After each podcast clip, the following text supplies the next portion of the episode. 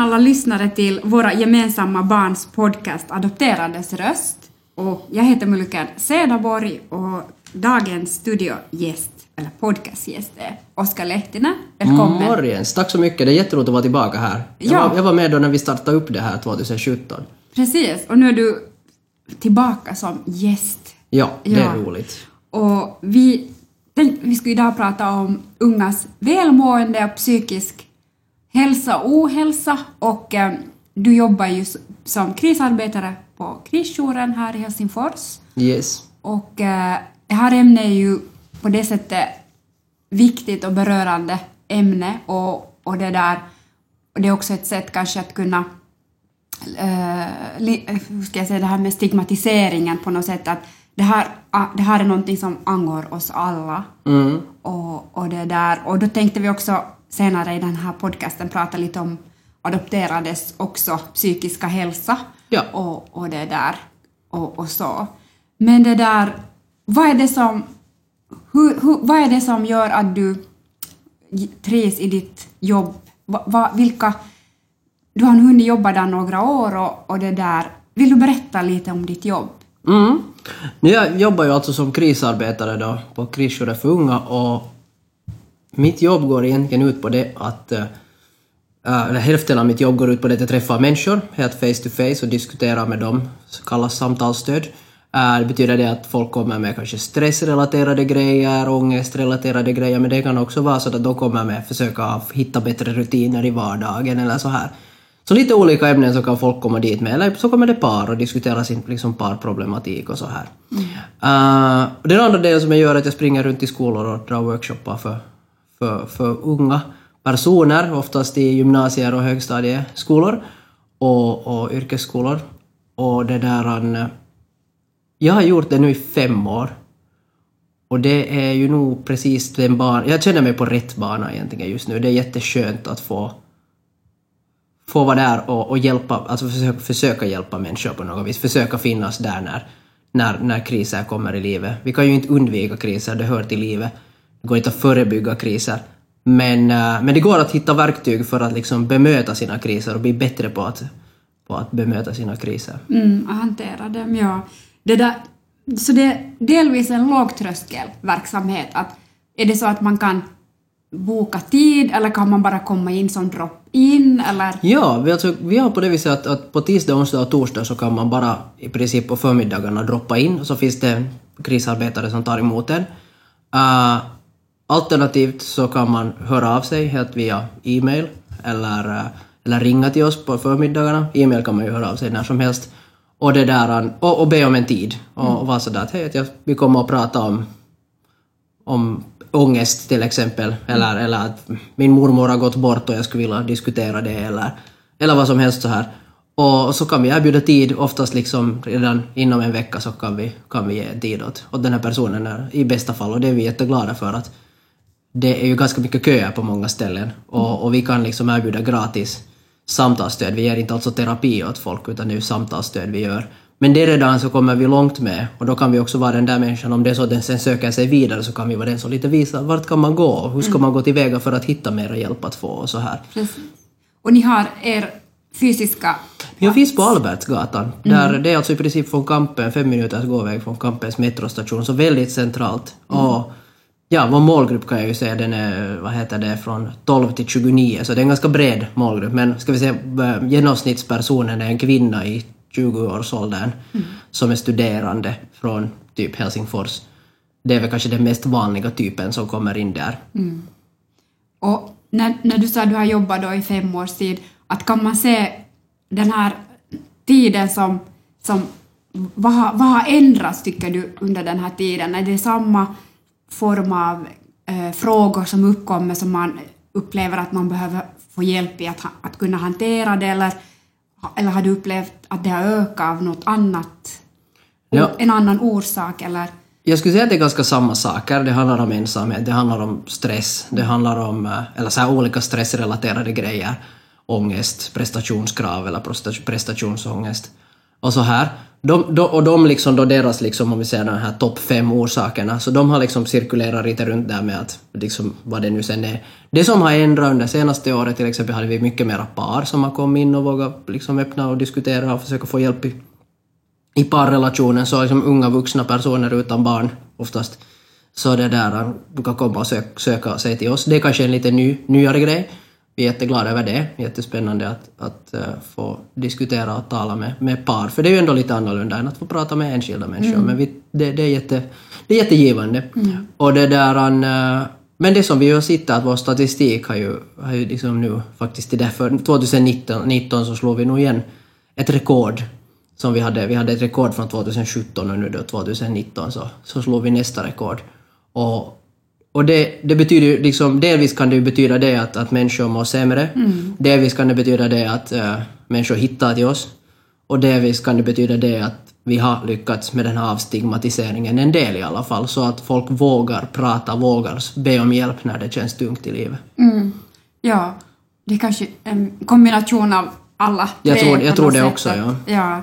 Det där, det, ni är ju då, din enhet ger den här samtalsstödtjänst på, på svenska, så har ni också Ja. en finsk avdelning. Ja, vi har alltså då, eftersom vi hör så till Helsinki Mission, eller Helsingfors Mission, så vad heter det, som är då en takorganisation, så under det så finns då krisjouren för unga, uh, Nuorten krisipiste som jag samlar på finska, och eh, så har vi också, av de som gör samtalsstöd, så har vi också Senioripysäkki som gör då, ger då samtalsstöd på finska åt seniorer. Eller de jobbar huvudsakligen via gruppering, eller grupp, gruppverksamhet, men, eh, men i alla fall så då har vi, vi är tre sådana som finns där, som, från, som har funnits där ganska länge. Men så har vi faktiskt en ny också som heter det här yksinäisyystyö, eller ensamhetsarbete, uh, var man erbjuder från 18 år uppåt, alltså över 30 också. För det, är ganska, det har inte varit så mycket som ordnas sån här liksom, lågtröskelverksamhet för människor i arbetslivet.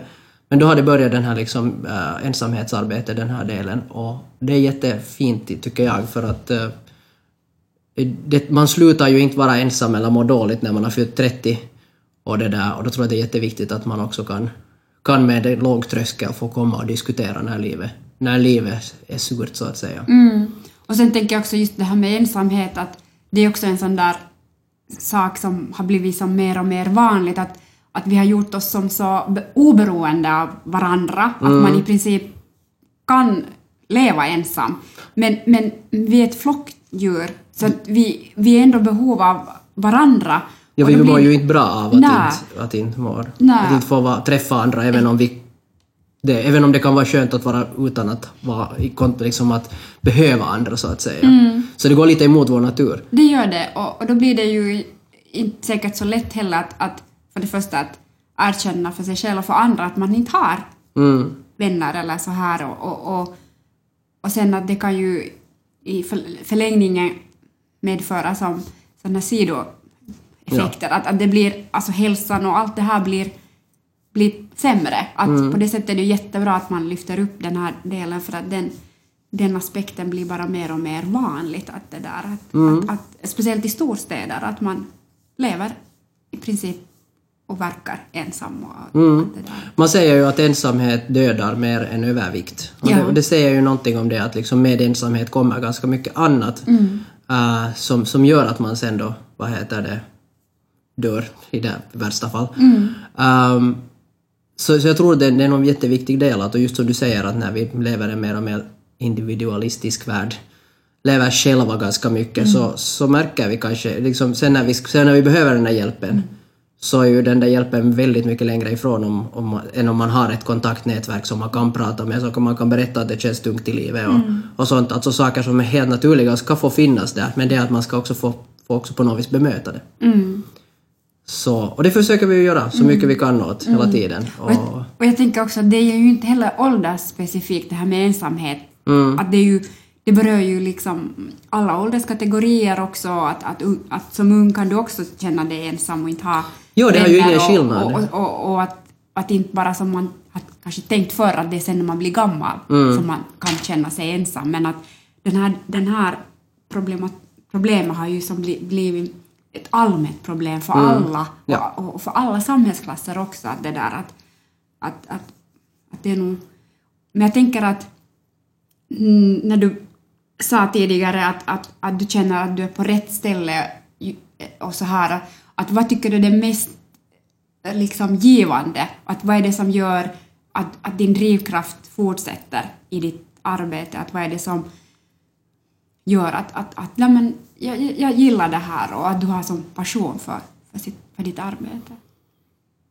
Jag skulle säga att den största orsaken att jag tycker det är helt superhärligt att gå på jobb på morgonen så är väl det att jag får se hur människor växer. Uh, jag tror ofta att när man går igenom tunga saker i livet så det där så, så, så känns de väldigt stora och jobbiga och när man blir bättre och bättre på att hantera de sakerna um, så, våga, så brukar det också vara med det att man har dragit ner den där ribban och kraven på sig själv. Så när man istället sätter upp, liksom, när man sakta börjar sätta upp de där kraven genom att märka att hej, jag klarar de här grejerna och, och det känns ganska bra egentligen. Uh, jag kommer till exempel själv ihåg när jag uh, var utbränd och jag skulle gå och köpa skruvar från Bauhaus. Och det var det tyngsta någonsin. Uh, och jag gick dit, jag bor ganska nära en Bauhaus, och, eller körde dit och sen fick jag så mycket panikångest så jag sprang, in, sprang ut ur butiken igen och satte mig i bilen och lugnade ner mig och sen körde jag hem. Men nästa dag så kände jag mig lite mer pigg och så gick jag till Bauhaus och så köpte jag mina skruvar. Och då tänkte jag, det där blev liksom riktigt kvar i mina tankar att just när, när man, vad heter det, och, och någonting som har återkommit i mitt huvud är det där att för mig just då att jag vågar också vara sådär att hej vad skönt att jag jag lyckades gå och köpa en skruv från Bauhaus eller något sånt här. Alltså, jag sänkte tröskeln för mig själv så jättemycket. Uh, och det var jätte, jättebetydande för mig. Och det är det samma sak när jag träffar människor i mitt arbete. Att, uh, och kanske också vetskapen att jag vet vad det betyder att klara riktigt små saker. Jag har hört om vänner som har orkat gå till postlådan. Liksom. Och, och när man själv kan se att det är en bra sak, det är inte, liksom, man ska inte ta det för givet när man mår riktigt dåligt. Så, så det är något som jag blir sådär, jag blir jätteuppiggad och jätteglad över att se att vet du, de här små stegen, de är, det är de som gör de stora stegen sen i slutändan. Mm.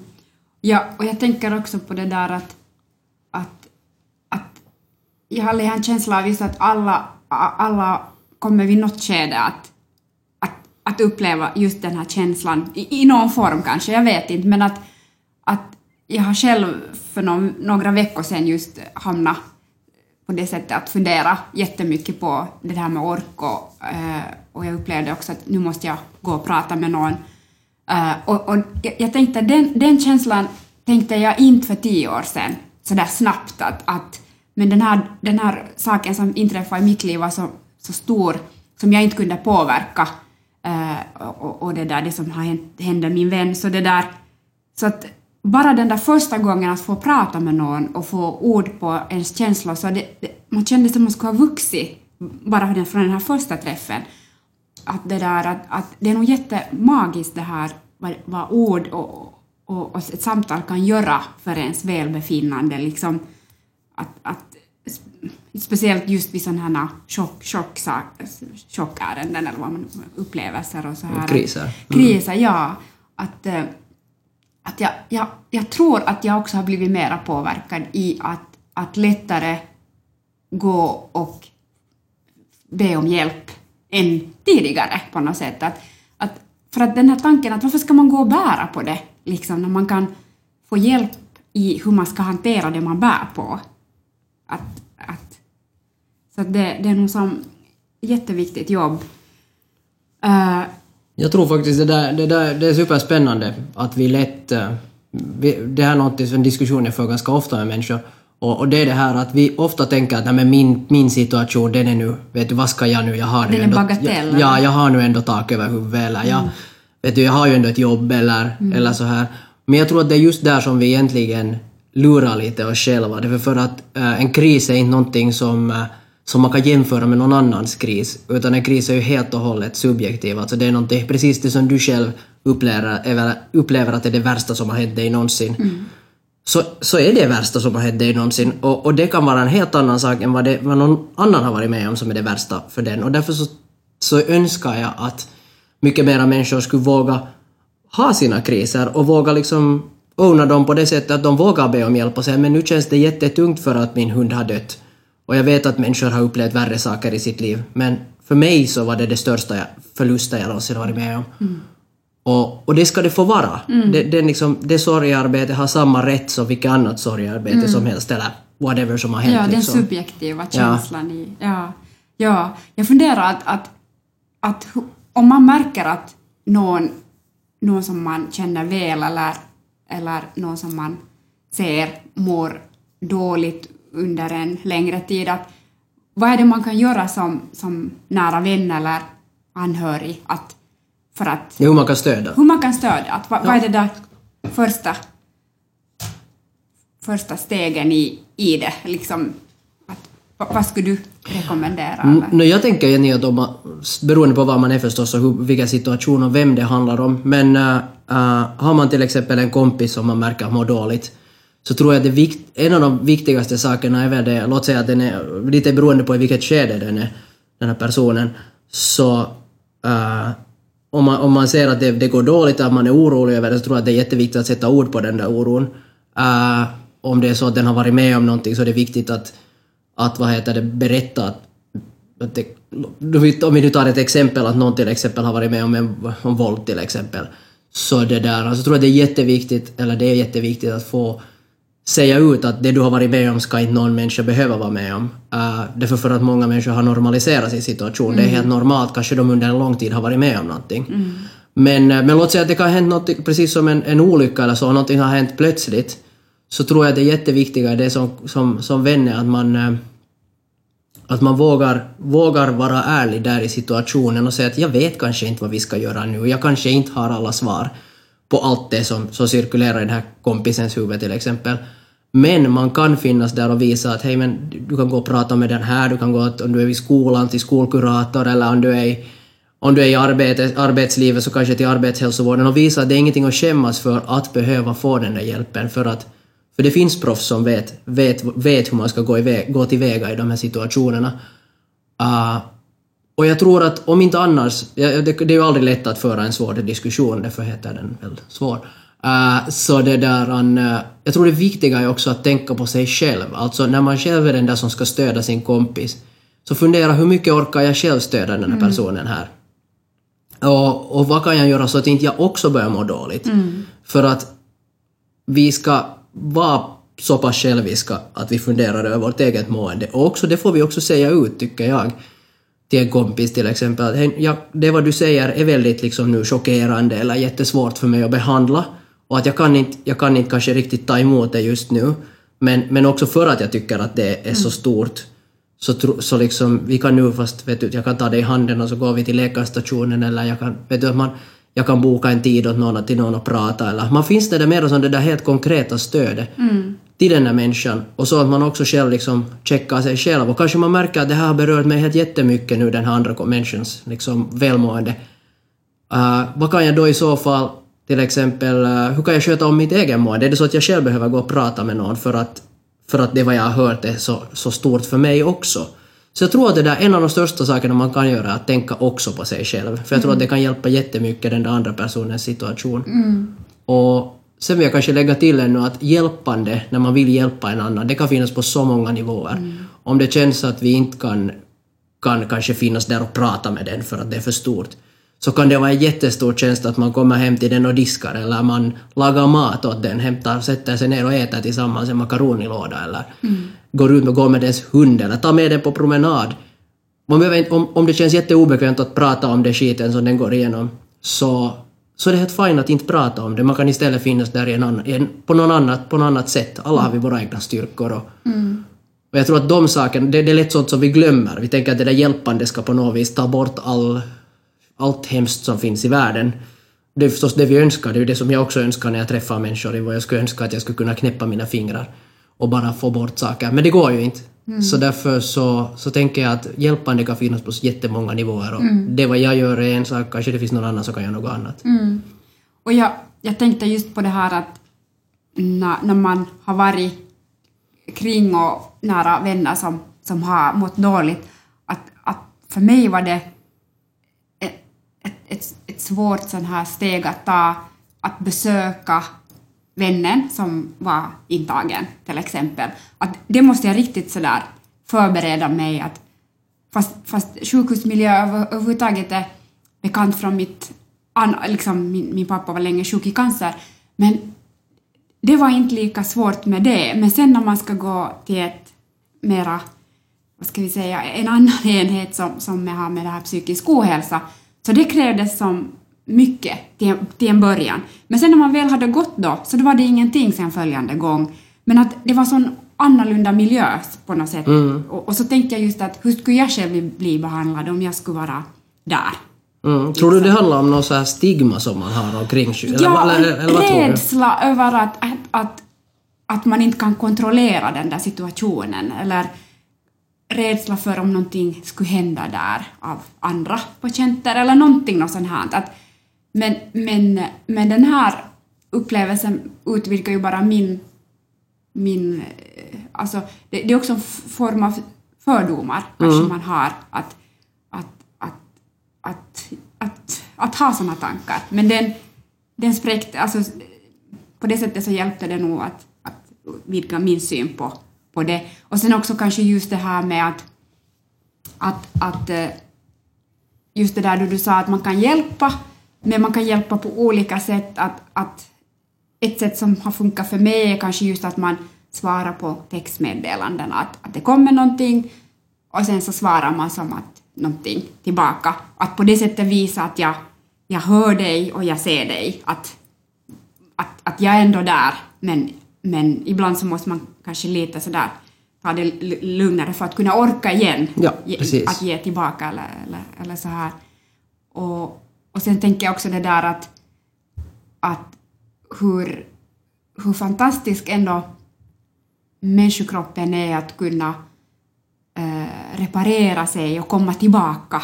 Att, att, fast, fast resan har varit kanske lång eh, för en del och så här, men att, att se den där slutresultatet av, av att, att man har blivit rehabiliterad eller att man har som börjat fungera eh, och, och klara av vardagen, att det, att det är nog som en sån här liksom wow. Att, Det är ju jättemäktigt Ja. hur, hur du kan liksom från att... Uh, du brukar ofta tala om, om liksom det här när man blir mobbad eller om man går igenom tunga saker. Så är man som det där pappret, det där rena fina vita pappret från du har tagit ut ur kopieringsmaskinen. Så bara skruttar du sönder det totalt och det ser ut som att det aldrig mer kommer att bli riktigt sig själv. Men sen med mycket arbete så kan du få det liksom plattat igen. Det kommer alltid ha de där sprickorna kvar där och det kommer alltid inte, det kommer aldrig att se ut så som det såg ut från början. Men, eh, men däremot så tror jag att att vi kan också lära oss att se det vackra i att ingen annan har ett exakt likadant papper.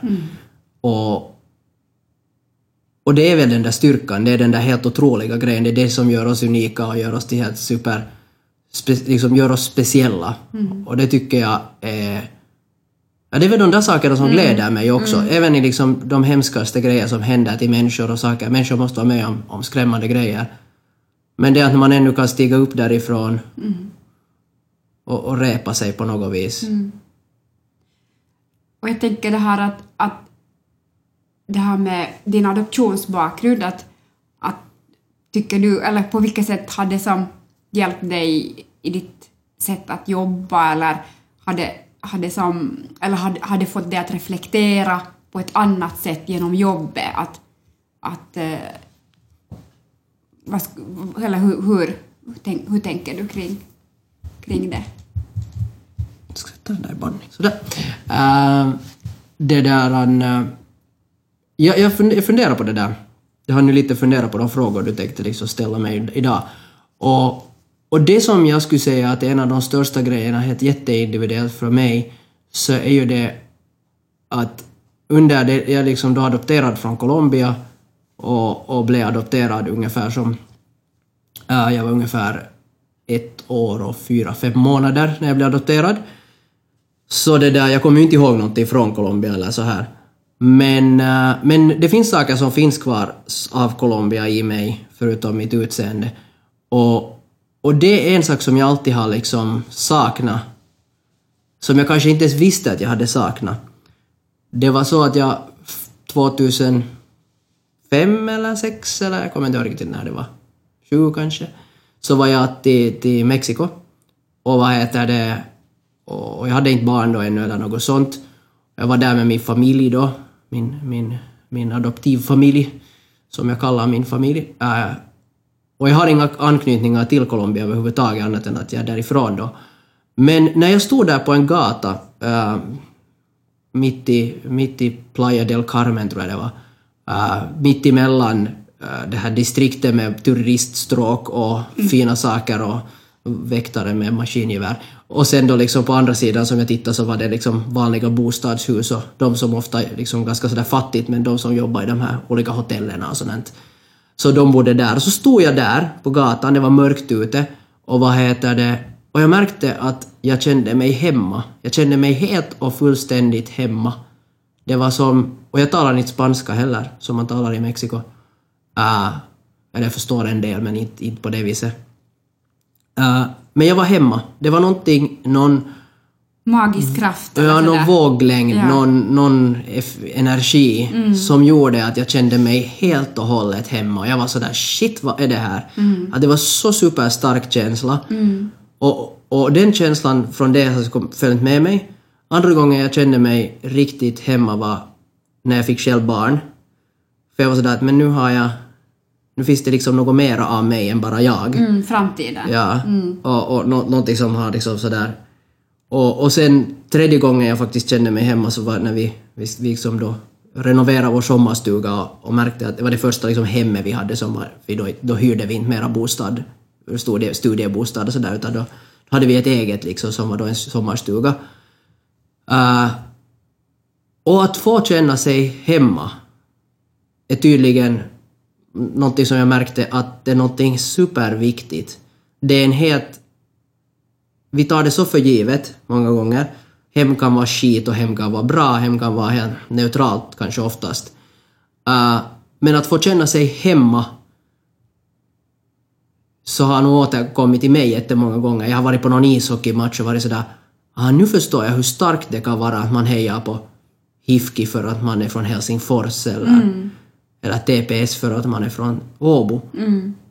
För att det betyder något mycket mera än, än det som jag tidigare har trott att det är. För att jag inte har känt någonsin att vara hemma, att få, få liksom... Det, det, är del- det är liksom... Människor är delaktiga av någon energi som, som jag inte varit delaktig av. Och inte jag nu heller, liksom, nu har jag ju där hemma min energi och det är ju jättenice liksom. Det, det är helt lyx att få det. Men att, men att sådär min omgivning sådär annars så hemskt så, så, så, så finns inte den energin sådär när jag är utanför hemmet, när jag inte är med min familj. Och jag tror att det är en orsak att jag faktiskt stormtrivs i min familj. Alltså faktiskt sådär njuter av att få vara med familjen för att då finns det rätta energier. Sen har jag en kompis faktiskt och hon har, äh, hon är, hon är adopterad från Colombia. Och hennes dotter som, som vad heter det, är vän med, med min äldre dotter. När hon är på besök, även om hon är helt annorlunda än vi och så här och har sina egna historier, den här dottern. Men jag känner att hon har en vibe från Sydamerika som hon har fått av sin mamma.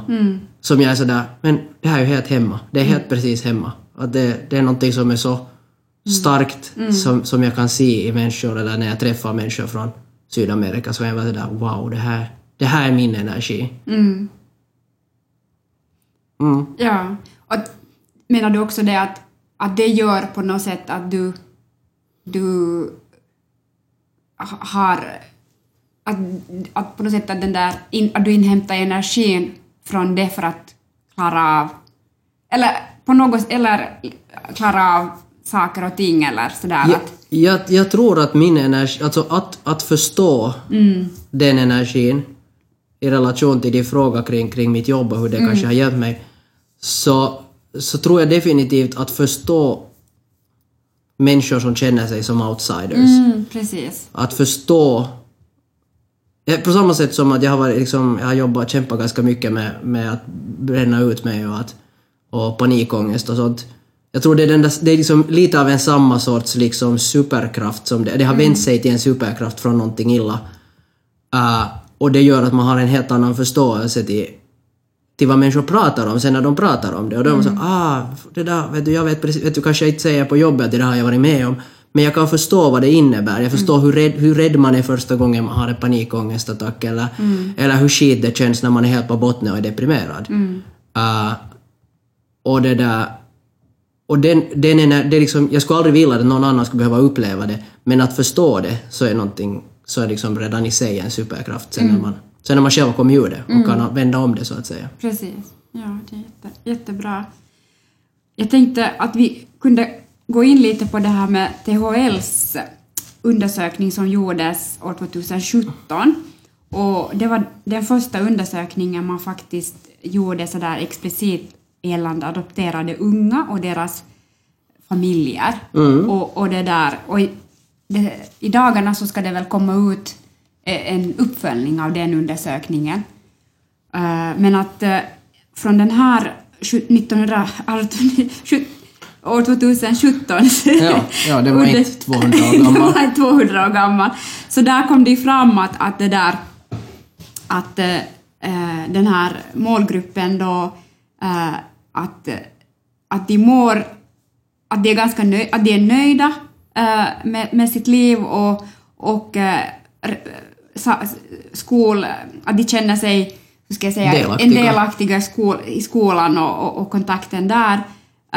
Men det kom också fram att, att, att eh, det finns som problem där som har med, med välmående.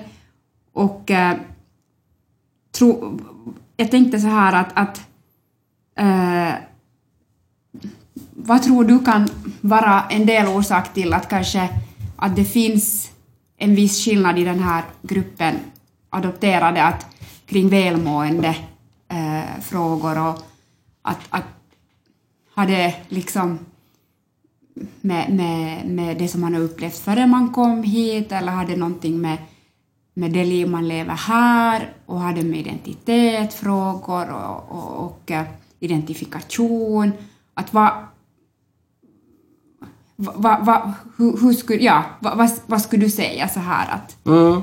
Alltså, jag har ju träffat en del människor, äh, adopterade personer, och det där äh, från, både förstås via den här podcasten, men också, också vad heter det, andra, andra ställen. Och det som jag nog tråkigt har fått höra från inte bara ett ställe, så är till exempel det att när, när unga människor i tonåren till exempel har jobbat, liksom försökt hitta sin identitet, som ju alla gör, definitivt, så, så har jag fått höra ganska många människor säga att de ett eller annat sätt hatar sin hudfärg till exempel.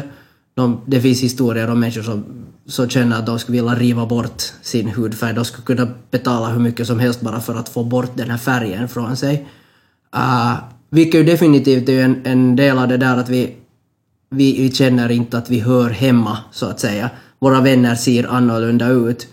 Och, och då kan det ju bra vara att vi tänker att det handlar det, liksom, att kanske den energi jag talar om just kring, kring att, att höra hemma, så kanske den konkretiseras mera i ens hudfärg till exempel. Eller, eller liksom eh, ögonfärg eller, eller hur man är eller något sånt här. Att då är det lättare att kunna tänka att liksom, nej men om jag skulle inte ha det här, så då skulle allting bli bättre.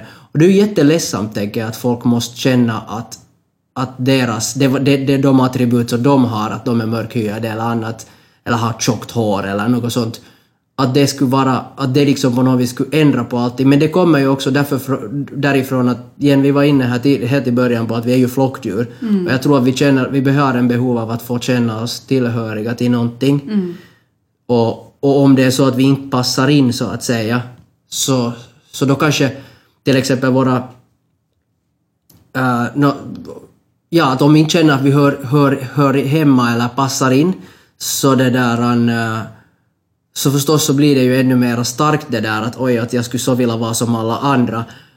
Och då skulle jag vilja brygga det egentligen till, eller länka det eller sätta en brygga till, jag vet inte vad det heter, brygga, det gör man med kanske med kaffe.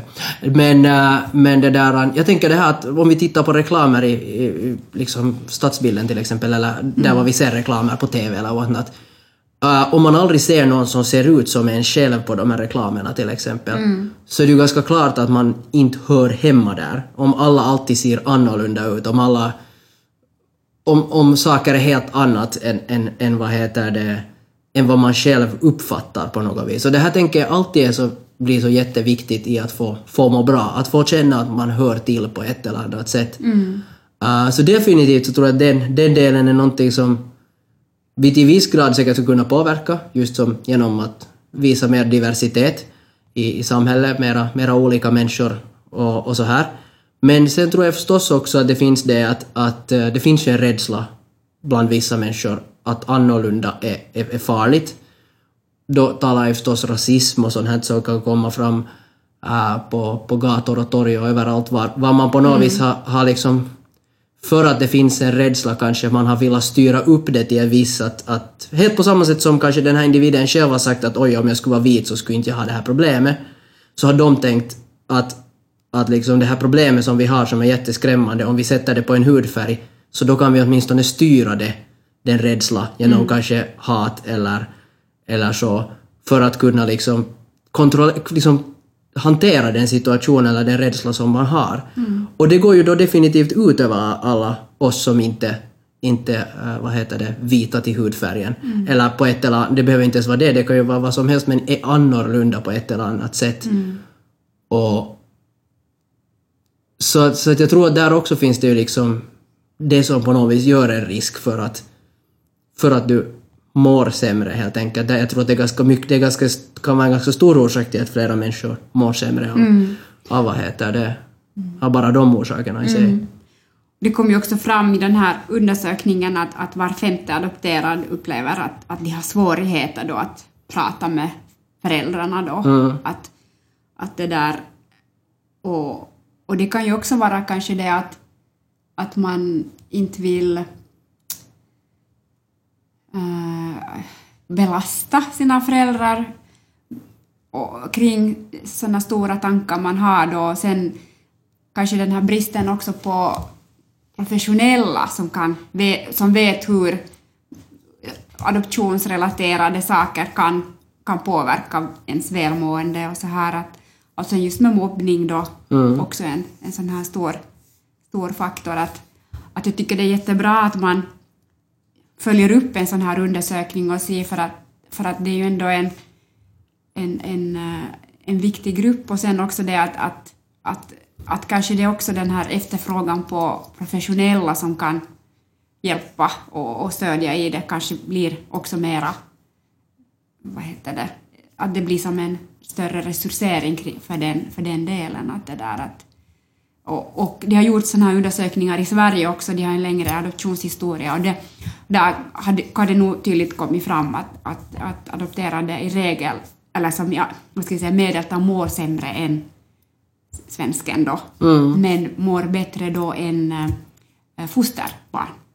Det är just det. Att de har också gjort den, den Ja, ja. Där, där kanske det finns mera så här sår, så att säga, Ja. i en fosterfamilj till exempel. Ja, och, och just den här mm, många hem så att säga Mm. under en kort tid och, och, som, som inte är bra för ett barns Men det påverkar uppväxt. ju anknytningen massor förstås. att- Ja, att liksom, verkligen. Så att, eh, så, och sen så tycker jag också det är viktigt att man vågar prata om sådana här saker, att, att realistisk bild av vad det är, hur, hur också adoptionsbilden är. Att det Mm. är inte bara den här Ja, så hittade vi honom och så tog vi honom. Vet du det Ja, här? allting bara jättesuper. Ja, för att det, vi är människor och vi bär på olika saker i vår ryggsäck och, och, och det där att våga ta fram det som in, vad det innehåller där och, och, och våga prata om det också där hemma just att eh, med tanke på den här undersökningens resultat att det där och framförallt pojkar då är ju, har ju jättesvårt också med, med, med att våga öppna sig och prata då. Ja, det där tänker jag just. Och jag, jag, var, jag satt faktiskt på ett möte här igår, tror jag det var, och diskuterade det här med att, att äh, våga, när du, ju- då handlade det just specifikt om, om pojkar och, det, och pojkars välmående och hur vi kan hjälpa pojkar. Äh, att prata, lära sig prata och sådär, äh, mer om sina känslor etc. Och äh, det som jag, så slog mig starkast kanske från allting så var egentligen det där att vi kan ju liksom stå på huvudet och försöka säga att folk ska prata om sina känslor.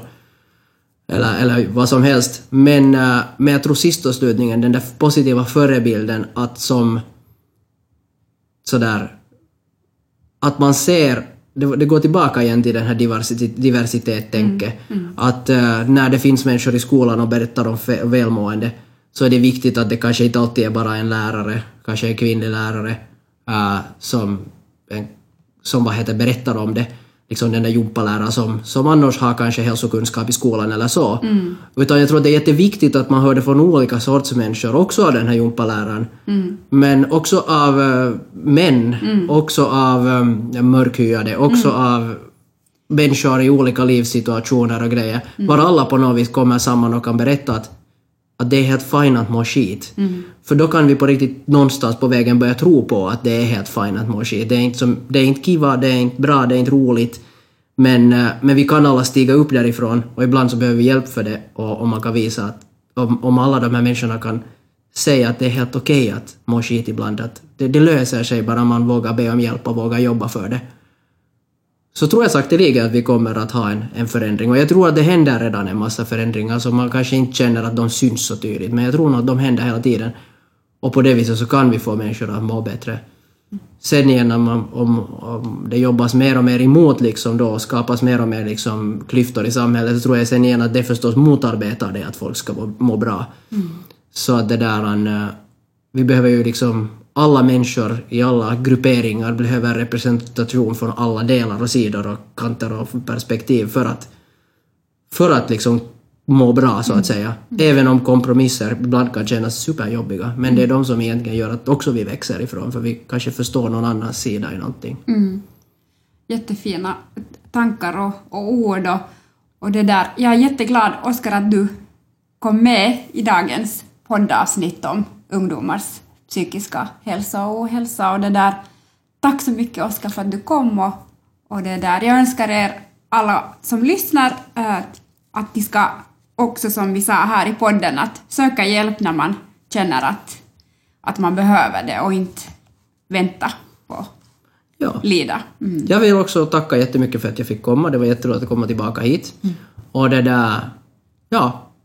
Jag brukar säga att man, inte ska, bli, man ska liksom gilla kommentera och ta hand om sig själv, brukar jag säga i min lilla välmående kanal på Youtube. Uh, och jag tänker detsamma här också, men jag tänker också att om det är ibland svårt att tala med en kompis så dela fast till exempel det här poddavsnittet till den personen eller någonting vad vi diskuterar välmående. Kanske det på något vis väcker någon tanke i, i den människans huvud, börjar gro någonting positivt som är sådär att den kanske också vågar söka om hjälp, söka efter hjälp eller så. Så att det där, ja, ta hand om varandra. Absolut. Tack. Bra.